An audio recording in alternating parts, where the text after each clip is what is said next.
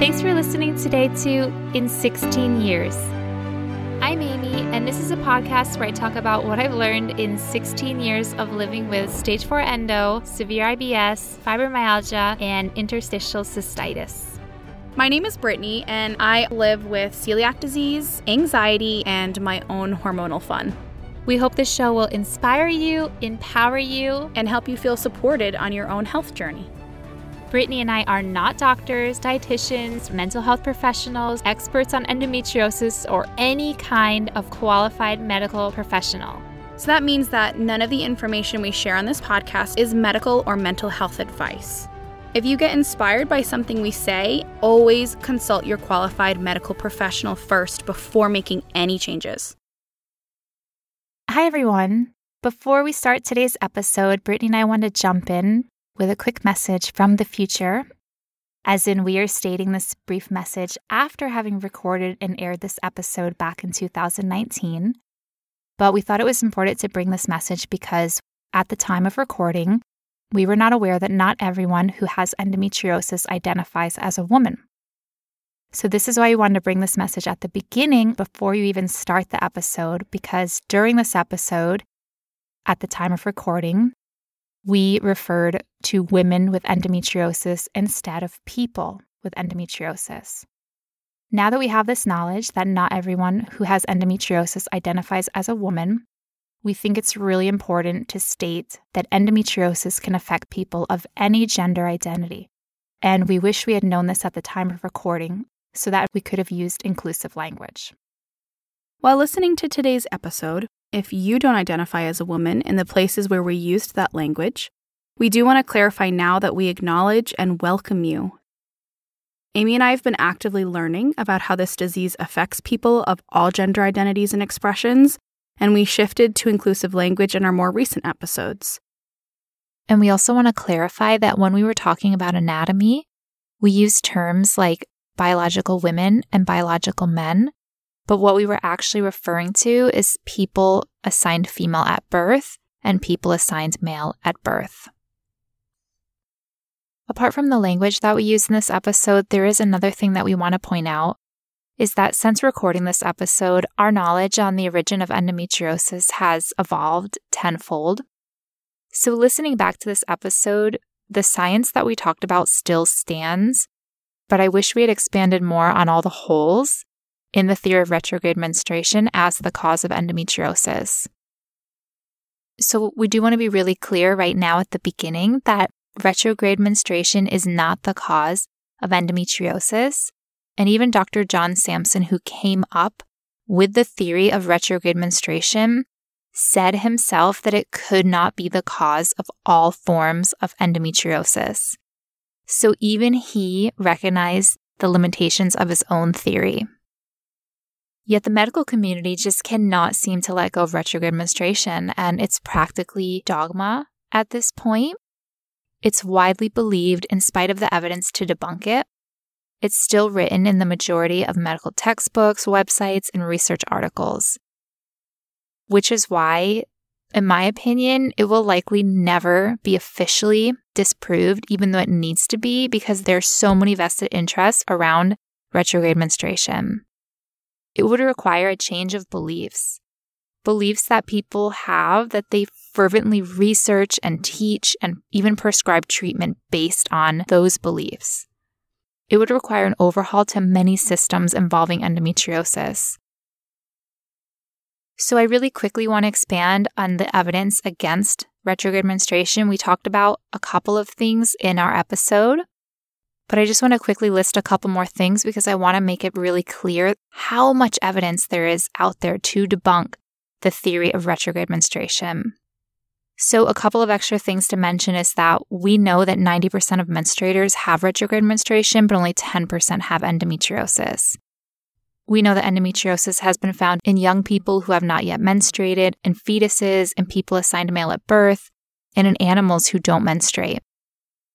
If endometriosis were caused by retrograde menstruation, which it's not, but if it were, then the rate of recurrence of endometriosis after complete excision would be so much higher than 7 to 20% because retrograde menstruation would just keep seeding the pelvis month after month.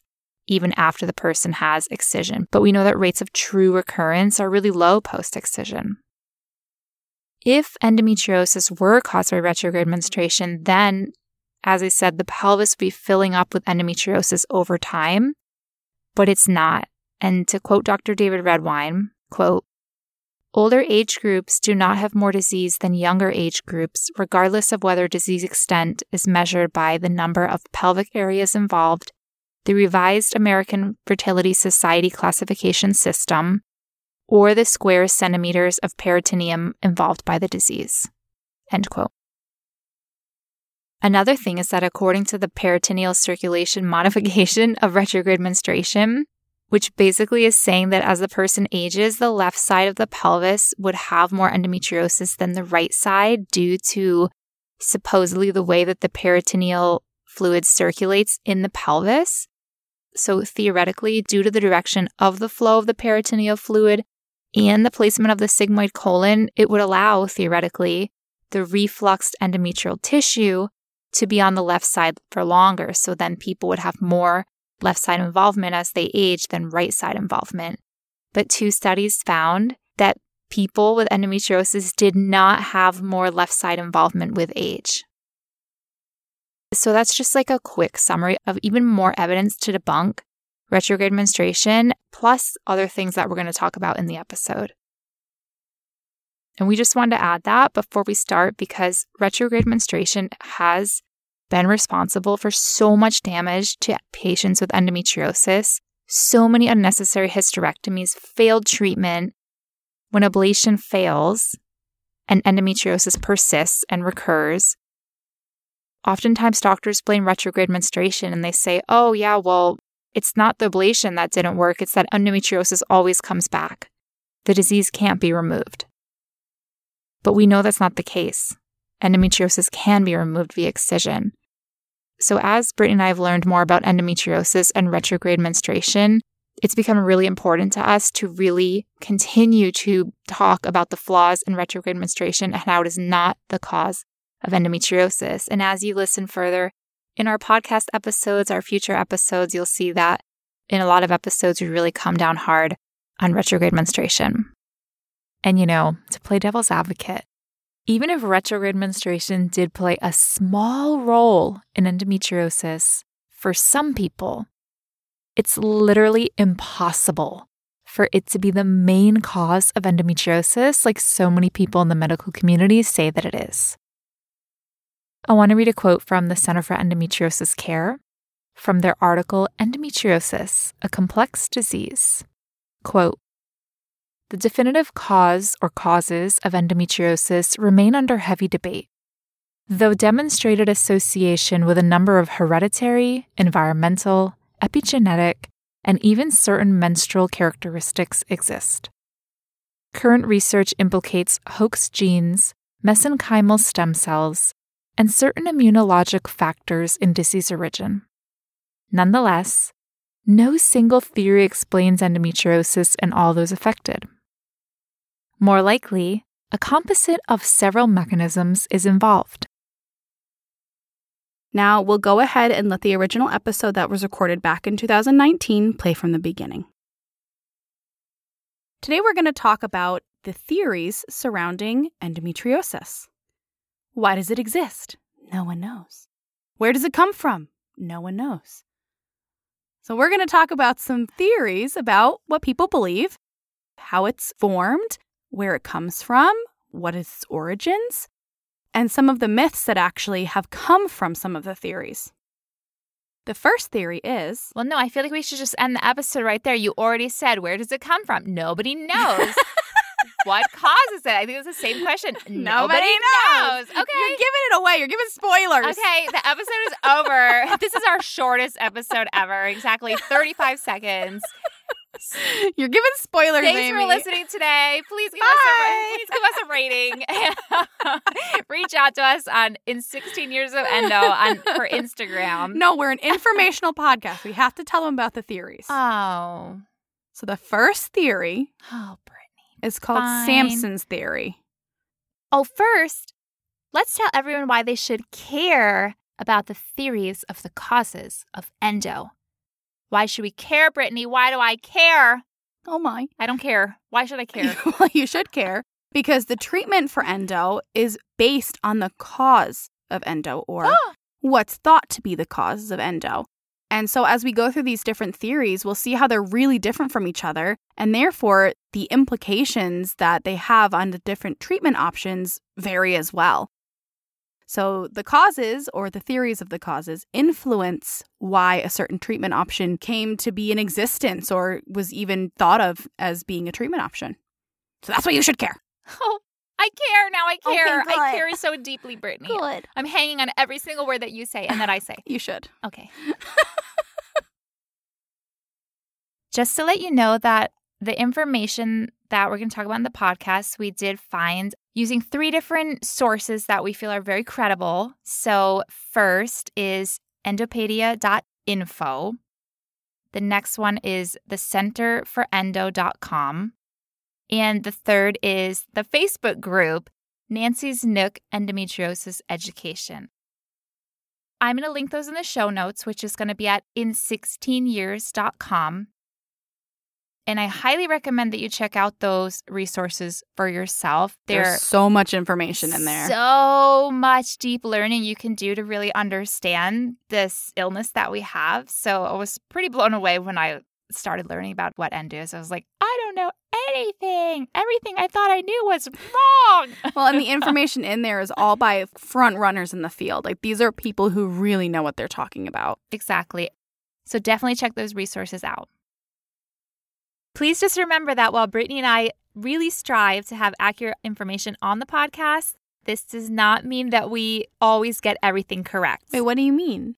Well- I thought you knew everything. Are you shattering my perception of the world and our friendship? Bow down to me, Brittany. I'm oh so smart and I already knowledgeable. do. I do whatever you tell me to do. Everyone knows. the whole listener group knows. Well, Brittany and I could make a mistake. Brittany, we could make Could. Okay. we could I'm not saying we're going to make a mistake because we we really did strive to learn the information We And- did double, triple research. Okay. and, accurately teach this information on the podcast. But but but but but but we could make a mistake, Brittany. Okay? Do you agree that we could? yes. I mean, the information's pretty scientific, so it's easy to misunderstand or misinterpret something. So I get that. Perfect. So, we just want to encourage you to always do your own research. So, go directly to the source and learn the information for yourself to be sure that you really understand what they were saying. The first theory is called Sampson's theory. And this theory says that endometriosis is caused by retrograde menstruation. I'm sorry, Brittany, but what on earth is retrograde menstruation? is that where Princess Endo is like dancing She's with a disco a queen. shirt? Yeah. She's disco queen retro. No. Listening to the Bee Gees. No. I mean, that John sounds, Travolta. that would make sense why the pain is so bad because she's like doing the disco in your uterus, but like, no, that's not it. Actually, retrograde menstruation is like the most fun thing ever, like dancing at the disco, but not exactly. It's when your period blood just like leaks out of your tubes and just like, you know, chills out and implants itself into different parts of your insides. Really fun, right? so you're leaky. Yeah, like a faucet. Ooh. I mean, you're already leaking out of your vagina, like into like a tampon cup or pad, but like also you're leaking inside your body. Oh my. So we mentioned this theory first because this theory has been the most prominent and influential theory, which was developed by a Dr. Sampson in the 1920s. A hundred years ago? Yes, Brittany. People did science a 100 years ago. Okay, but they also thought that your uterus moved around your body like a hundred years ago. So like, Well, I don't know what Dr. Sampson thought. Okay. but yes, this theory is about 100 years old. And it's, again, it's the most prominent, the most influential. And it's actually shaped the way that endo has been treated and taught in the medical, like in mainstream medical system. So we'll get into that in a minute. So, as Brittany mentioned, this theory is 100 years old. It remains a theory because it has yet to be proven. One way to try to prove this theory is to have microscopic analysis of biopsies of endo. So they find your endo and they take it out and they look at it under a microscope. But scientists still have not been able to find evidence of that. Like, so if it leaks out of your tubes, your blood, if it leaks out of your tubes and then it attaches, they should be able to see like that initial attachment under the microscope. So it's like it's been transplanted, right? Like that tissue, that blood has been transplanted from the uterus to a pelvis. It's basically like been scooped up and moved. But they haven't been able to find evidence that it's been transplanted. Hence, it remains unproven. And second, they have been able to show that endometriosis is not the same as the uterus lining. So, as we said, they're not able to approve the initial attachment. And then, second, when they do see endometriosis under a microscope, it's not identical to the uterine lining. So, it's not identical to the normal endometrium. So, retrograde menstruation is just a theory. And how does that affect endometriosis treatment? And why might that be a problem?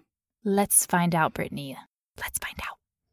There are some doctors who subscribing to the theory of retrograde menstruation, which, as we said, is just an unproven theory at this time.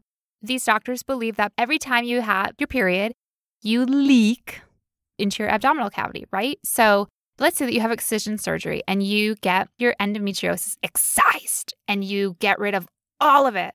But according to this theory, every time or many times when you have a period, it's just going to leak and it's just going to implant and it's just going to grow back. But what a lot of doctors seen is that this doesn't happen. So there are a lot of women who, after they get excision surgery, their endometriosis does not grow back. And we're going to talk about this a little further on. So, what are some of the problems with this idea that your endo always grows back? Well, there are doctors who don't believe that excision surgery is useful as a tool to help endometriosis because, you know, you remove it, but it's just going to grow back. So why do it? Or this could influence them just to choose ablation. And we're going to talk about the different types of surgery a little later on. But, you know, this could also influence them just to choose ablation because, okay, well, we're going to burn it off, but then it's going to grow back. So we'll just burn off again. Then it's going to grow back. So burn off again. So it's going to grow back. Why are we getting surgery after surgery after surgery? Why don't we do surgery effectively with excision the first time mm-hmm. So, along those lines of the evil, evil uterus, bleeding, bleeding out in the cavity, bleeding out in the tubes, the next myth is that a hysterectomy cures endometriosis.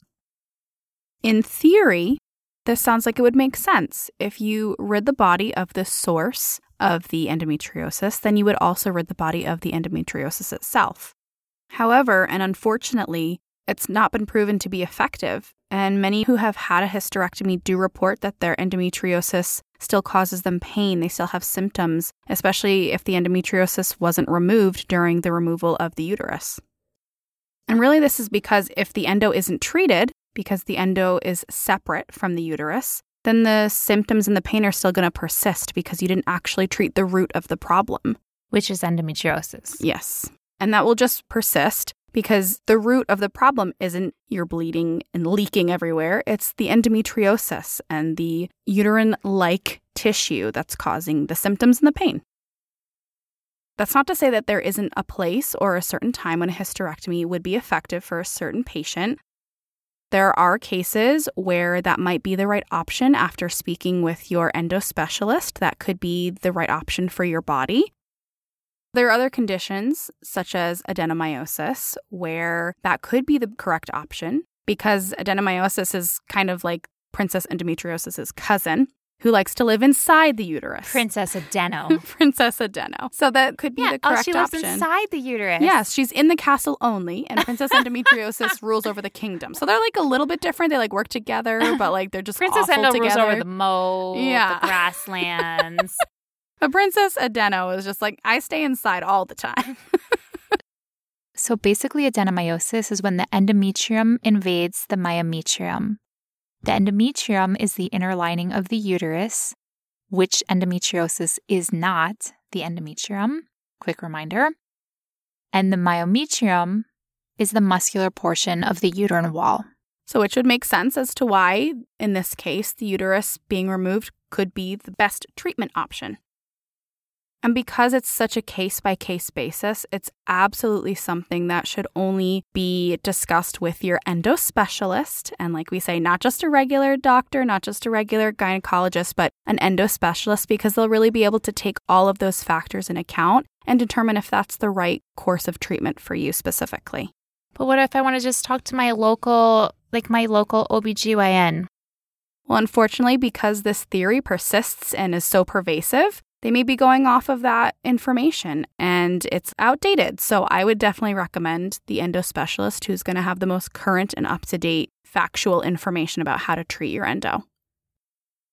And our last myth born of Sampson's theory is that endometriosis can only be found in menstruating biological women.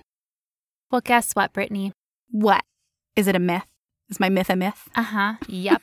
because endometriosis has been found, and it is rare, but it has been found in biological men who don't menstruate or have a uterus or have a period, which is why I said menstruate, but I got confused. Fair enough. Okay. Made sure it was double confirmed. okay. Endometriosis has also been found in girls who have not yet had their periods, biological men, as we mentioned, and it's also been found in the human fetus. So, if it's caused by retrograde menstruation, then how is it being found in these populations that haven't ever or haven't yet menstruated?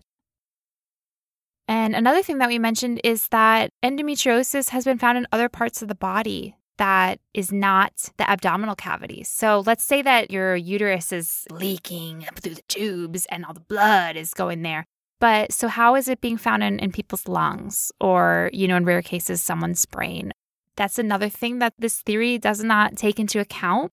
And I think the final thing is that there are actually a lot of people who do have retrograde menstruation. it is a real thing. It's real? Yes. Oh I'm leaky. you may or may not be. I don't know. We have not confirmed scientifically that that you're losing blood, but you probably are because Why not?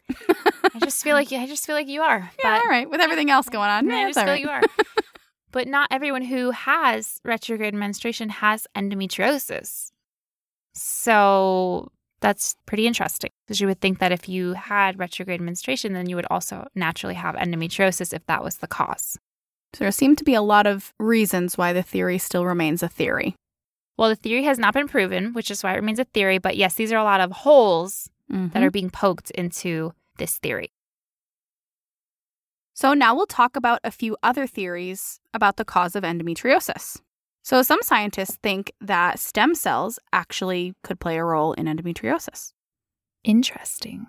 While other scientists think that genetics plays a role. And so I don't know if in your own situation, but people who have a relative with endo, such as their mother or their sister, might have an increased risk of endo.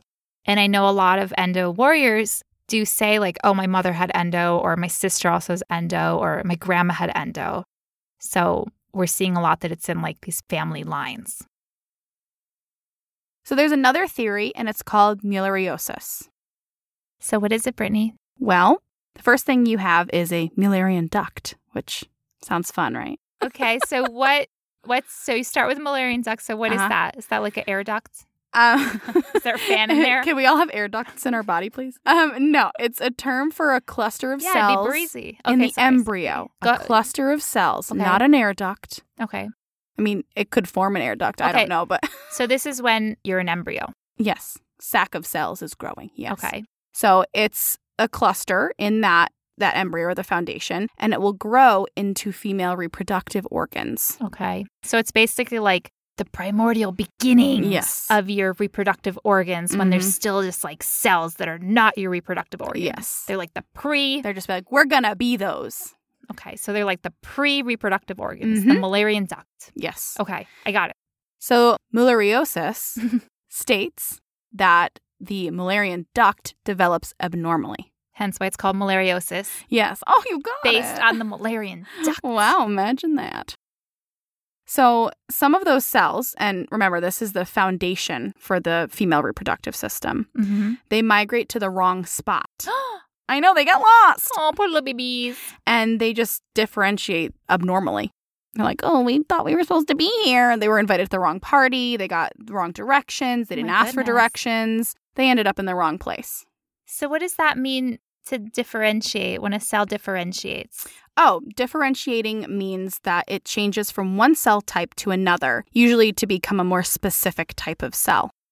Okay, so when these like pre female reproductive organ cells are becoming female reproductive organ Mhm. cells, this specific cell, They get lost. and they do it wrong. They go somewhere else. And they differentiate incorrectly. yes, they're like, we are confused. and then instead of asking for instructions, they just freak out and panic. Are they men? No.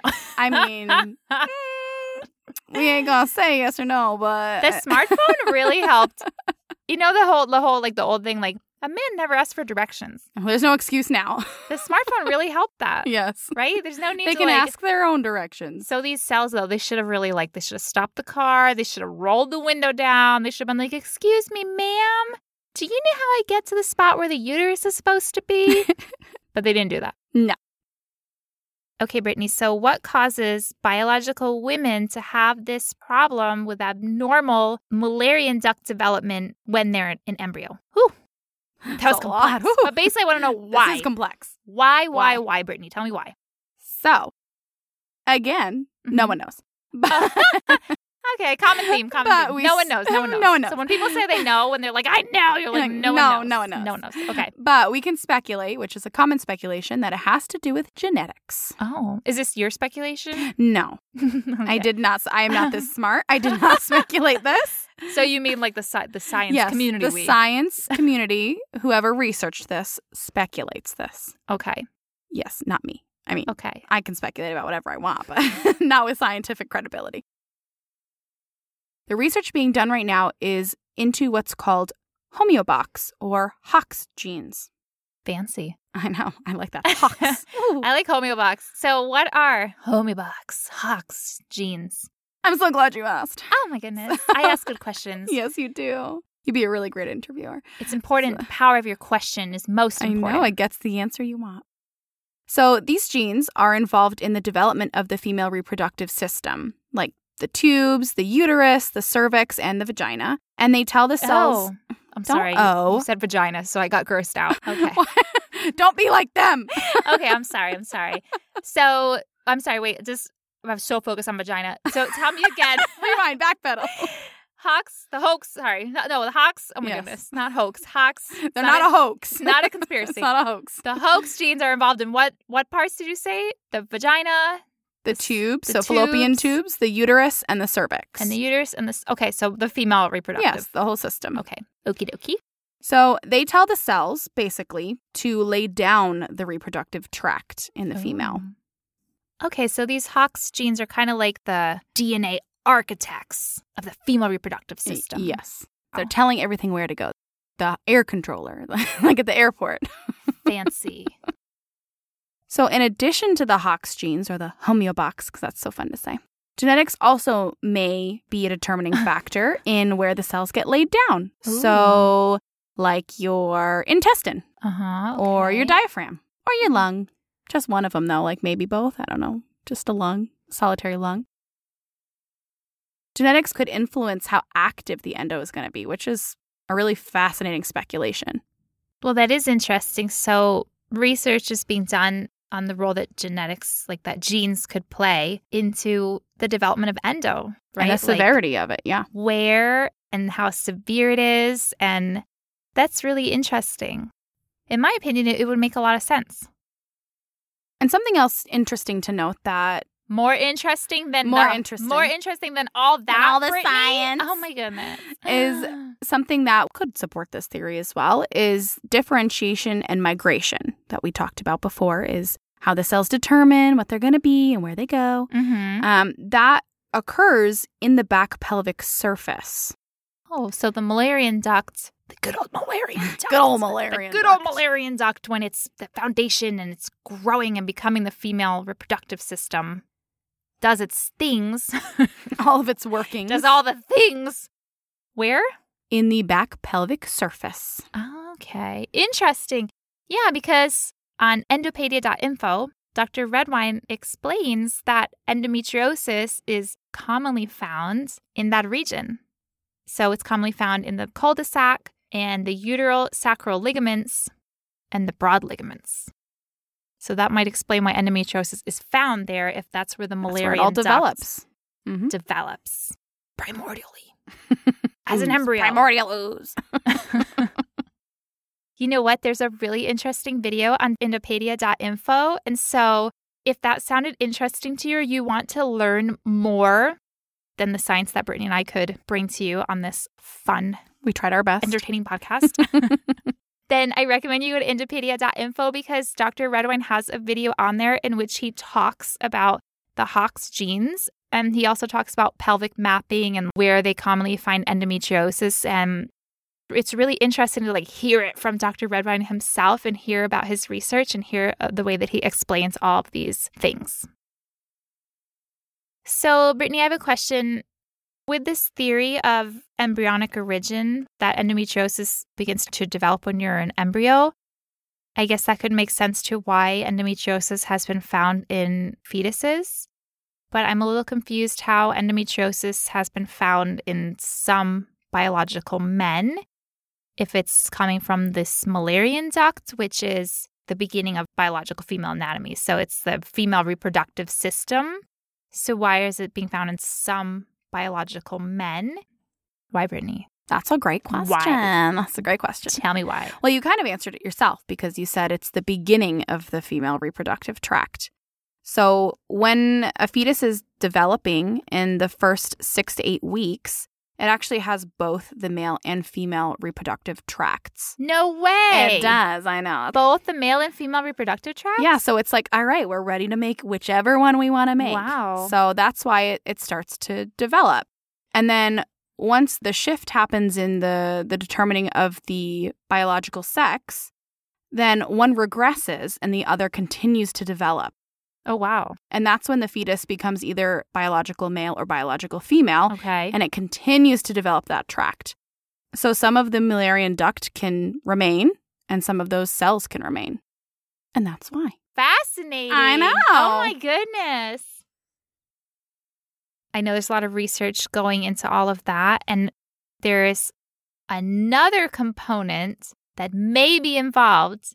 Another one. yeah, There's so many. another one. And maybe. So it's metaplasia. Ooh, that's a fun word. Metaplasia. Metaplasia. Metaplasia. What does that even mean? oh my, put me on the spot, Brittany. What does that mean? Oh, what is metaplasia? M E P. Oh, no, it's not spelling bee. Metaplasia. this is a definition. Okay, I'm looking for a definition here. Metaplasia, Brittany, is when one differentiated cell changes into another differentiated cell. So does that mean it's like double confused? So it kind of just like changes its outfit. it's like I don't like this one today. I'm gonna be this one. so confused. Endometriosis is so confused. Well, according to this theory, at the time of puberty, Oh, the great puberty the end all be all of all evils. or the start, depending who you asked. In my case, definitely the start Yeah, of all evil. the start of the like, evil. Childhood was so good until puberty happened, and then endo came. yeah, it's the start of all evils. Metaplasia, or shall I say metaplasia, naturally happens when a biological female is undergoing puberty and her hormones begin to produce estrogen.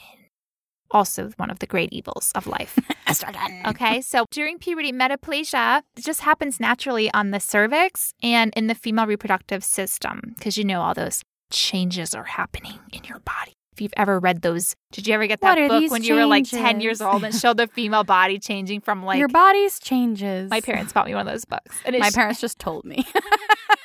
and it was kind of like no, but the book was interesting. yeah, I'm sure. And was like- Diagrams and yeah, illustrations. but they weren't like pictures of they were like yeah, they were like Like, uh, il- illustrations. illustrations and it showed the like female body from like 10 years old to 20 and, Mm-hmm. the development of everything That's interesting. yeah the uterus and the breasts and body the pubic hair All the and hair. you're a little kid All and you're hair. like I'm reading gonna be the, hairy.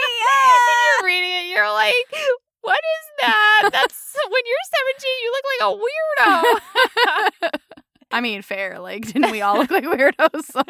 so basically metaplasia is happening anyway and so according to the component of metaplasia then estrogen also stimulates those cells that were from the Mullerian duct. You know, the ones where all like, I'm lost, I'm in the wrong spot, I didn't differentiate. Well, it also stimulates those cells and then they develop into endometriosis. So that's just like another like maybe component. Another of- potential fun fact, a Yes. fun layer in this Sunday. Cherry on top. So, we talked about a few theories Mulleriosis, Sampson's theory. Do you see the difference in the theories? Like, obviously, they're really different, right? But what are some, like, go ahead, Brittany, pop quiz. Oh God, Pop quiz. I wasn't ready. Okay, well, that's why it's a pop quiz. this is a nightmare. Oh, yeah. That's what being in the pod. nightmare fuel. All right, pop quiz. Tell me the major differences between the two theories in terms of what it means about treatment. oh gosh. Okay. Pop Well, quiz. I mean, the Sampson's theory. It says that the cause is ongoing, So it, it like happens monthly, every menstruation cycle, right? And the theory of embryologic origin, which is Mulleriosis. which is the Mulleriosis, yeah, or and, and the metaplasia. Yes. And other. all the Yeah. fun words, the N words, all those M words. It implies that, like, if you remove the cells that migrated or differentiated abnormally, then the endo may not grow back. So that means that there's two different And it- perspectives. So why might it not grow back? Because that theory is saying it's not retrograde menstruation. They're saying it happens in the embryo, yes. like it originates in the embryo. So, to answer that question, fair Oh. question. So, many supporters of this theory believe that endometriosis can be successfully treated if all the endometriosis is excised. And we talk about this in the next episode on treatment.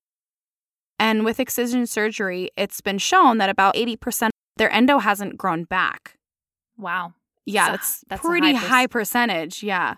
What they'll do is they'll review that surgically. If a second operation was done some years later, they can tell the success rate, and that's how they develop the percentage. But 80% is a really high success rate with the excision surgery.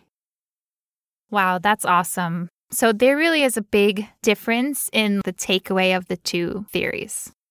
With Sampson's, with retrograde menstruation, it's like, yay, I'm recurring all the time. I'm an endometriosis factory.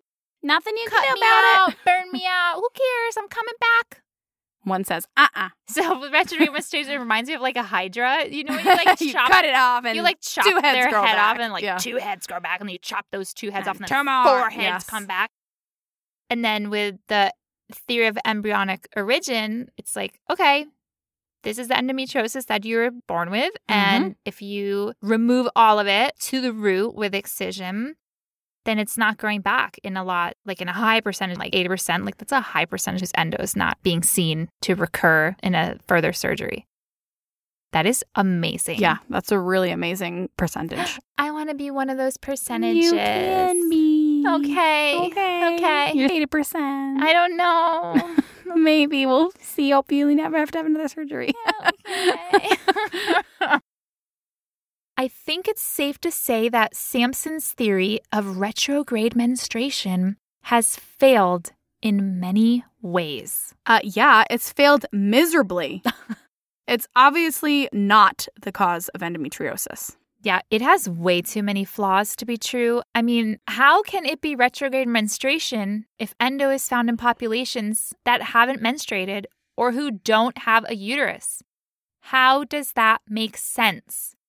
How can endometriosis be found outside of the abdominal cavity if it's caused by your uterus? I mean, your lung doesn't menstruate, as far as I know. I mean, or does it? everything's been a lie. No, no, it does not. Do your lungs menstruate? No. And recently, a rare case of endometriosis was found. Are you ready? I am. I'm prepped. In someone's fingertip. What?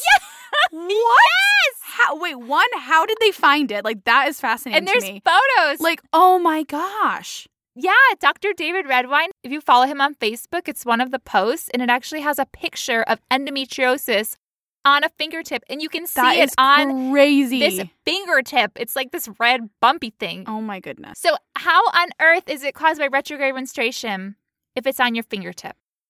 How? Like, how? And supposedly, it should come back like a hydra during menstruation.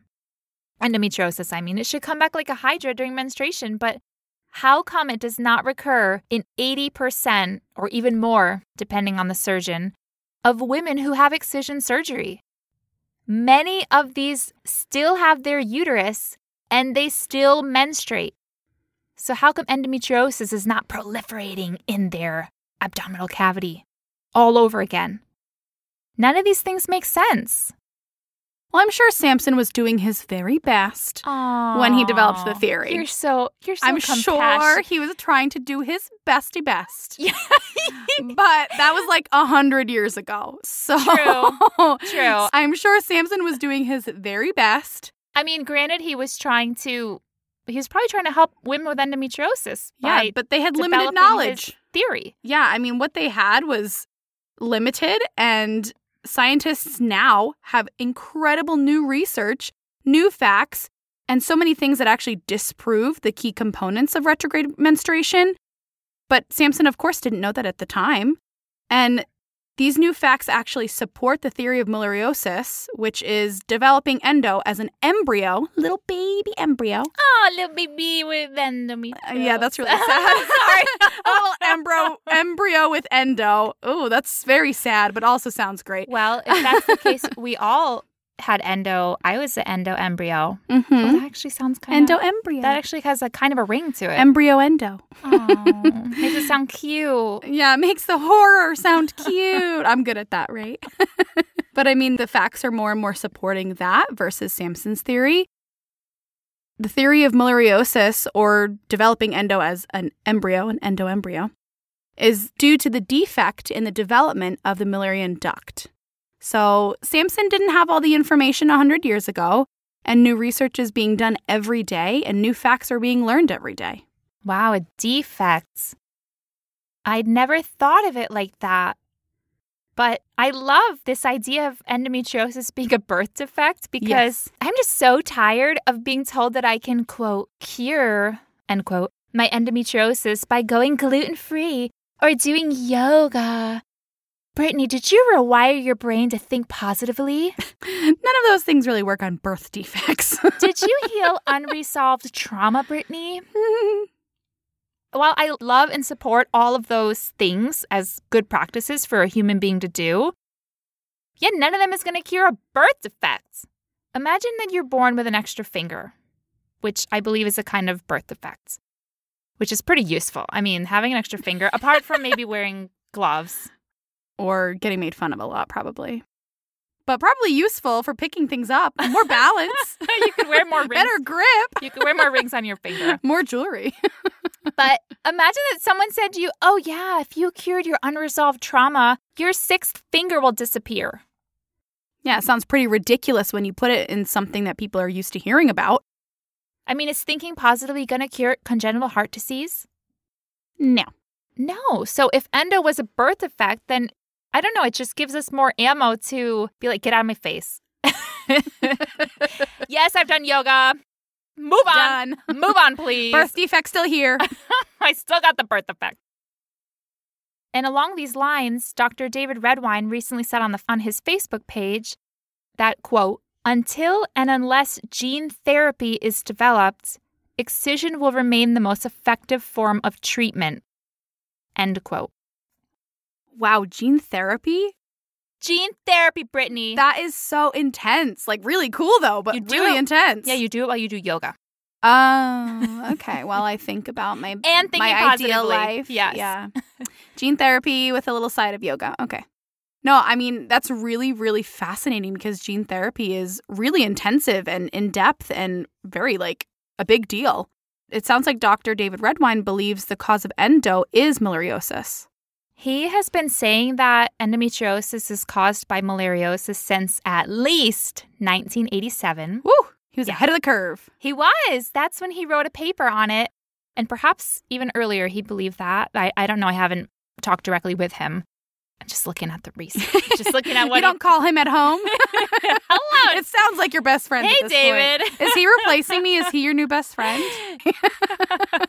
but apart from his paper that was in 1987, more and more papers are com- scientific papers. I mean, not newspapers are coming out on the topic of embryonic origin. So many experts in the field are also advocating that we are born with endometriosis. Born with it. And that we need to lean away from retrograde menstruation. When you say lean away, you mean run away, right? run far, far, far away, flee. I mean, Brittany, get in the car and drive away at top speed like the aliens are chasing you. Okay, I'm ready. But they would probably still win because they'd probably be in their fancy spacecraft. Uh, yeah, but it's okay. for, for the theoretical, they're slow aliens. They're average speed aliens. but retrograde menstruation is not the cause of endometriosis. That's why we talked about today all of the holes in this theory. But the problem is that many misinformed doctors have learned and still believe that endo is caused by retrograde menstruation. And so they tell their patients that. And then it's on the internet. And then it's repeated over and over and over. And we all know how when something is repeated over and over and over, and no one knows the source and no one knows who said it, it's just like, well, people say. And the internet never lies, right? Oh, exactly. but also becomes like a common cultural norm. And so people believe this. Well, everyone says it's retrograde menstruation. Oh, it must be. No. No. No. No. Endometriosis in a fingertip, Brittany In a fingertip. I need to hold on. I need to examine my fingertips right now. they have been looking quite. I think your endo specialist would have noticed. they have been looking kind of purple lately.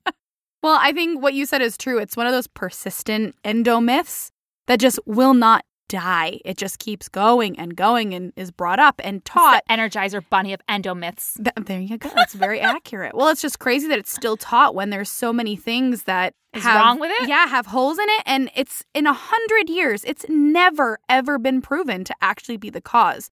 So that should make you question if you are of scientific mind. Well, all the lead experts, yeah, are questioning it. Yeah, I mean, but we're with David Redwine. So he's been researching about endometriosis his whole life. He's a smart cookie. And he has such slash, passion for slash it. man. Like, yeah, both. man cookie, cookie man. But he has such passion. Like, when you read what he writes, you can tell he knows what he's talking about, first of all. But he's dedicated to finding out what's going on and finding out this information and doing research. We would love to know what you lovely listeners, you endoembryos, think is the cause of endometriosis because we would love to know what you think. As always, we are on Instagram under in 16 years of endo. Please definitely follow us on Instagram and so we can engage with you. We post frequently and we'd love to hear from you. So we will talk to you next time.